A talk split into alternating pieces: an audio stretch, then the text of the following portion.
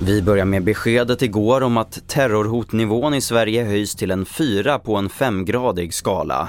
Svenskar uppmanas dock att inte begränsa sina liv och samtidigt vidtas åtgärder för att höja säkerheten, inte minst i Stockholm. Statsminister Ulf Kristersson. Jag förstår att människor känner oro, det har jag full förståelse för.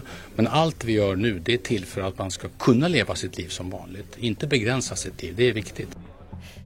Det försämrade säkerhetsläget på grund av koranbränningarna gör att Migrationsverket stoppar en resa till Irak för att ta ut så kallade kvotflyktingar. Det är flyktingar som anses vara särskilt utsatta och resan var tänkt att ske i mitten av september. Samtidigt har polisen gett tillstånd för ännu en koranbränning som är planerad att ske idag utanför Irans ambassad. I Kanada fortsätter evakueringsinsatserna på grund av de massiva skogsbränderna. Just nu är det mest kritiskt i Yellowknife i norra Kanada där stadens 20 000 invånare måste lämna området innan klockan sex ikväll. Militären bistår i evakueringsinsatsen för att få bort folk från skogsbranden som bara är någon mil bort och beräknas nå fram till staden imorgon.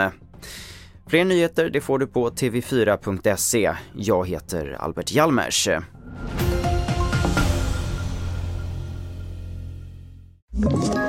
Ett poddtips från Podplay.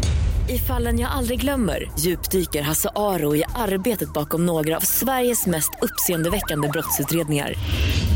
Går vi in med hemlig telefonavlyssning och, och då upplever vi att vi får en total förändring av hans beteende. Vad är det som händer nu? Vem är det som läcker?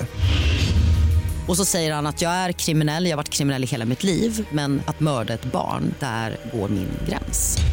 Nya säsongen av Fallen jag aldrig glömmer på Podplay.